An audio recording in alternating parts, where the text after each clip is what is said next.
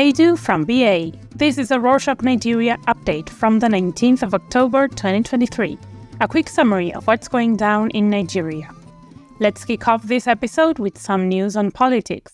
Atiku Abubakar, the candidate of the opposition party who took President Tinubu to a US court for certificate forgery, is now at the heart of a new case of certificate controversy.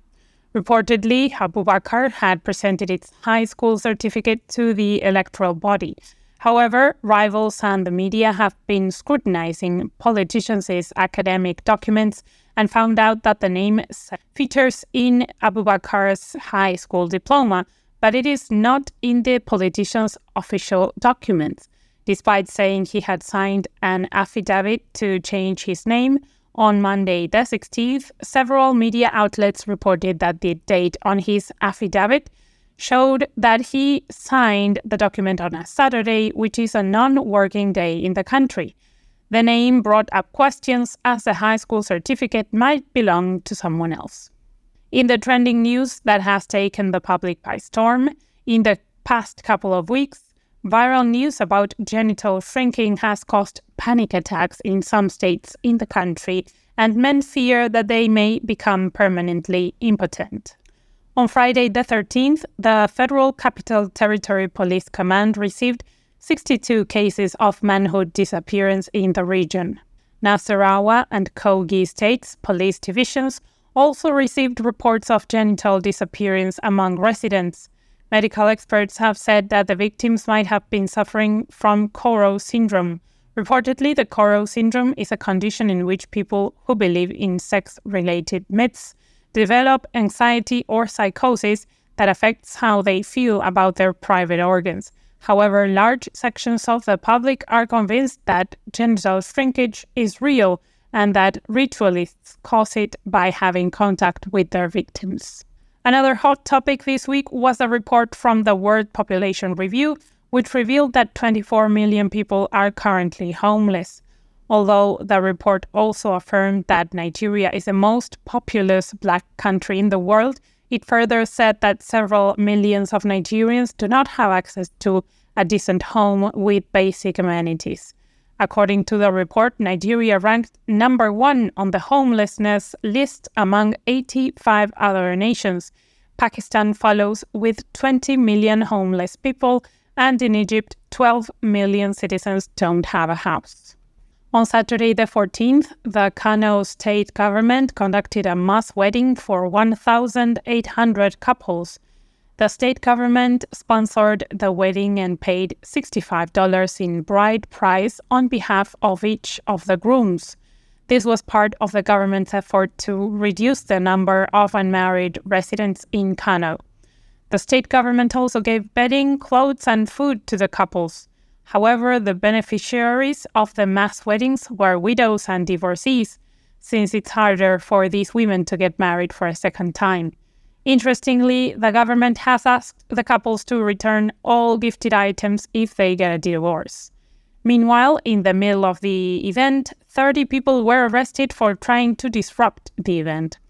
The state police said that some of the criminals caught went to the venue of the wedding to rob unsuspecting victims. In other news, President Tinubu has said that the country would stop exporting raw minerals. On Tuesday, the 17th, he announced that gold, lithium, and other minerals that were previously exported in their crude nature will be processed locally to allow the country to gain more from its natural resources. Local mining companies have been asked to adjust their policies to the new initiative. Tinubu also said that processing the raw materials locally will create more jobs in the country and increase revenue to the federal government purse. Still in politics, on Tuesday the 17th, the federal government announced that it would begin the assessment of ministers' performance starting from January 2024. Hadiza Bala Usman, the special advisor to the president on policy coordination, announced that all ministers will sign a performance bond detailing what they are expected to achieve within 2024. Reportedly, a software would be developed to allow citizens to submit their opinions regarding the performance of each ministry. Moving on, the federal government of Nigeria will submit a budget of $34 billion to the National Assembly before the end of the year. On Monday, the 16th, Atiku Bagudu, the Minister of Budget and Planning, said that the budget will address key sectors like education, mining, health, and economy. Before the 31st of December, the Senate and the House of Representatives will scrutinize the budget. Reportedly, over 60% of the new budget will be spent on debt servicing and pension payments. The country's spending on loan repayment and pension will probably exceed its annual revenue. Shifting our focus to substance abuse, the Senate has asked the federal government to declare a state of emergency regarding narcotics and drug usage. On Tuesday, the 17th, the lawmaking body instructed the Committee on Food and Drugs to work with the National Agency for Food and Drugs Administrative Control to address substance abuse. Issues of drug abuse have been on the rise in the country, with the National Drug Law Enforcement Agency raiding many hard drugs warehouses recently. Some sellers of hard drugs, like cocaine, have also been caught at the Muritala Mohammed Airport in Lagos in the past months. Also in the news this week, on Wednesday the 18th, the organized labor unions, the Labor Congress, and the Trade Union Congress have issued a two week deadline to state governors across the country, urging them to comply with the $43 wage award that Tinubu had promised to pay. The two labor unions said that the state workers would go on strike if the government didn't fulfill their demand. Meanwhile, President Tinubu has fulfilled one of its major promises to the labor unions by making cash transfers to 15 million poor households. The move is to caution the economic hardship in the country. A total of $1,200,000 will be shared with the 15 million beneficiaries. Aliko Dangote, Africa's richest man, has said that he would increase the electricity generation capacity in the country in a bid to boost Nigeria's economy. Reportedly, Dangote's Numan sugar refinery would supply electricity to the national grid, which will increase the current capacity. Dangote's company makes use of an independent power system, so the company plans to direct its excess power to the national carrier. On Wednesday, the 18th, the Nigerian police removed the divisional police officer attached to Meiran police station in Lagos State over allegations of extortion.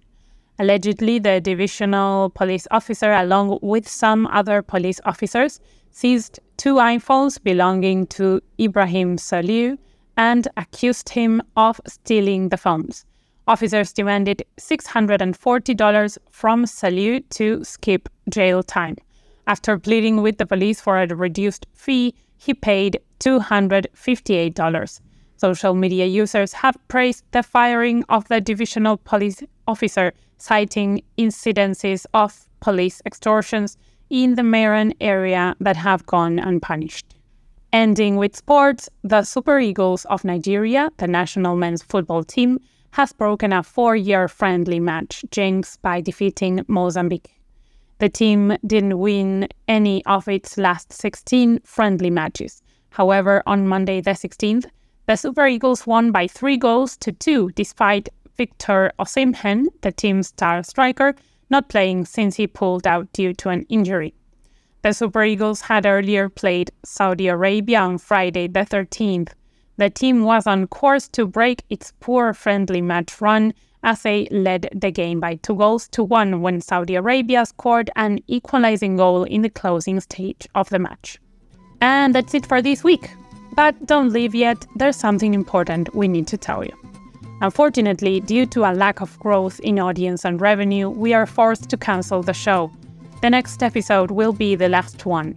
Still, we are hopeful that one day we'll bring the show back, and when we do, we'll let you know via social media and our website. All the old episodes will still be available on our website and the podcast listening platforms as usual. If there's anything you'd like to share with us, please email us at podcast at rorshok.com. Sorry for the bad news. Kaodi.